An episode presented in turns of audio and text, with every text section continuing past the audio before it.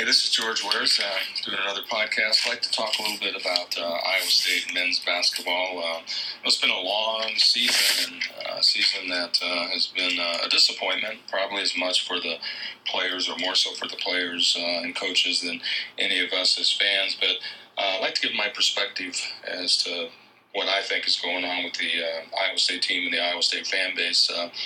You know, I, I, think when you look at the Iowa State fans, it's uh, and I'm going to speak individually. You know, you're in the middle of winter and you, have got something to look forward to, and that has kind of been uh, the basketball team. And uh, it's it's not so much whether or not they win every game. It's more uh, there's there's this kind of hope. You know, hope that they're going to be competitive in the Big 12. Hope that they're going to make a run in the conference tournament. Hope that they're going to get to the NCAA tournament and you know maybe get to the second weekend, if not beyond. And and I think all Iowa State fans are, are realistic, uh, despite the fact that they're very, very passionate. And when things aren't going well, and it's not just this year, you know, you look at uh, Coach Hoiberg's last year when it ended uh, with uh, kind of a crushing loss to, to UAB when there was a, a, thought that maybe this team is going to go deep into the NCAA tournament, and it, it didn't happen. And it's it's not just losing the game; it, it's like there's another uh, opportunity of uh, one more game, two more games, getting into the second weekend, and and just the satisfaction and the happiness that brings the fan base. And I'm not sure if, if people can really grasp that if you're not a part of it. And when you look at this year, this isn't a criticism uh, per se of, of Coach uh, the staff, or, or any of the players.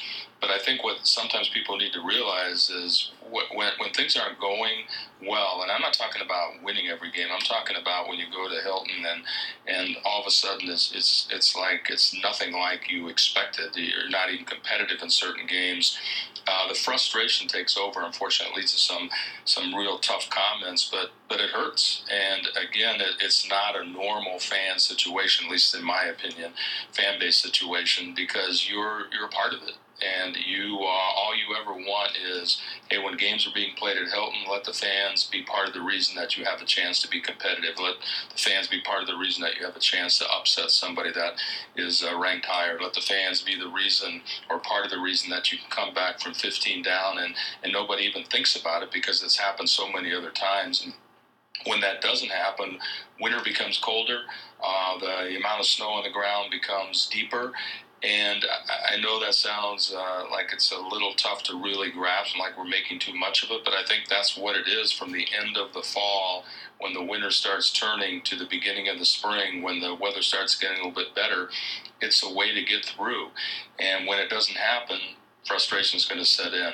And I think the players and the coaches need to understand that. I, I think that's uh, an expectation and it's a, it's a burden that I think the coaches uh, that coach Iowa State uh, basketball have, and it's gone way back, uh, not just the current. And you know, Coach uh, Hoiberg had his moments where there was a, a, huge letdown, and obviously it's happening this year. And, and, the players need to understand that it's not perfection that we as fans are are seeking. It's just uh, an effort, an intensity, uh, a desire to understand that you're playing for something bigger than you, which kind of segues into the the latter part of this uh, this podcast is you know the whole one and done thing, and you know the explanation of you look at last year uh, with Wigginton. Uh, Horton Tucker and, and Lard and you know people leaving other than the people that left from for graduation and um, and I get the one and dones and I think they can be very very exciting uh, but you look at a Halliburton nobody thought he was going to be a one or two year and done it looks like now he might be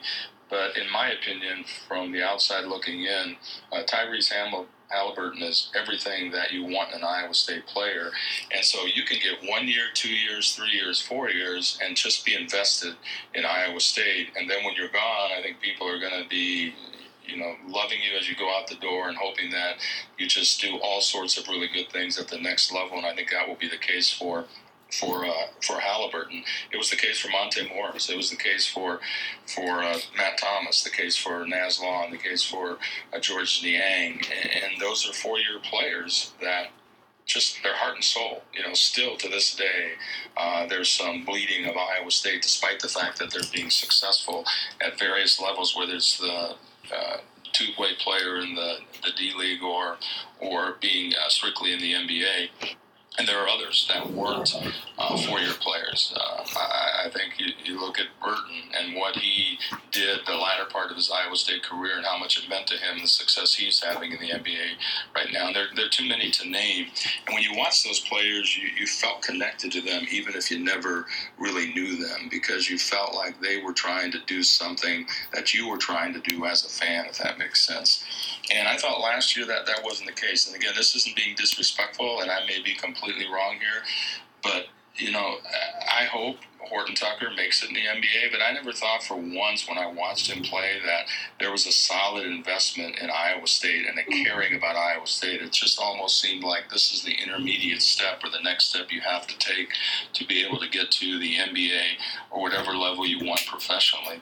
And you know, five years down the road, if if Horton Tucker is uh, playing for the Lakers and starting and getting a, a bunch of minutes and becomes an NBA superstar, I'm sure there'll be some connection connection to Iowa State, and I'm sure a lot of the media people will say, "Hey, this is an Iowa State player."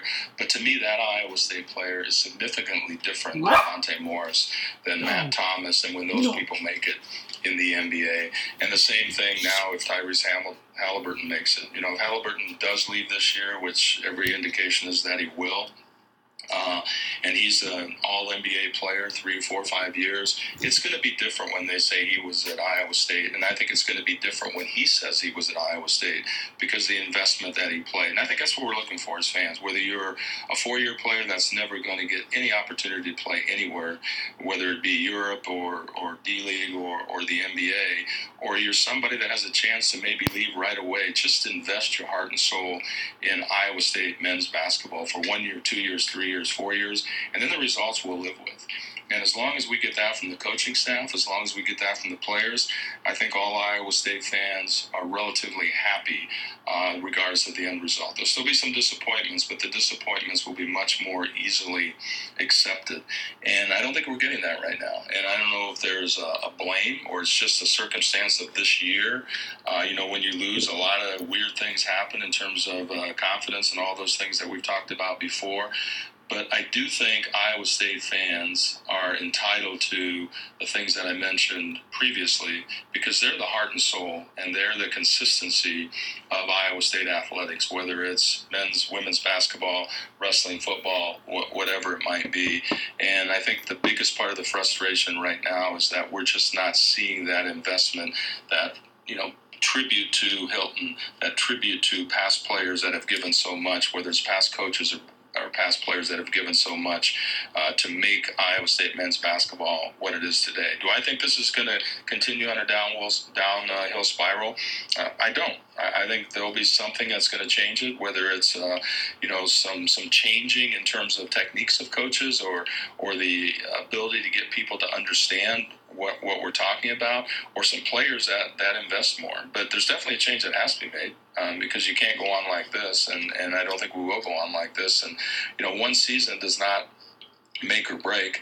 But I think uh, another season or two like this, you're going to get still people go. You know, I've been to many games this year when uh, the fans, 14,000 strong, and uh, there wasn't a whole lot uh, to, to, cheer about in terms of where this team was going to be able to go. The fans are hungry. The fans want it. The fans will stay by it, and just give something in return. I think that's the only thing that Iowa State fans want, and the only thing that Iowa State fans need to continue to be uh, really, really vocal in the support of Iowa State men's basketball or any other program at Iowa State. Again, this is always just my opinion and my opinion only.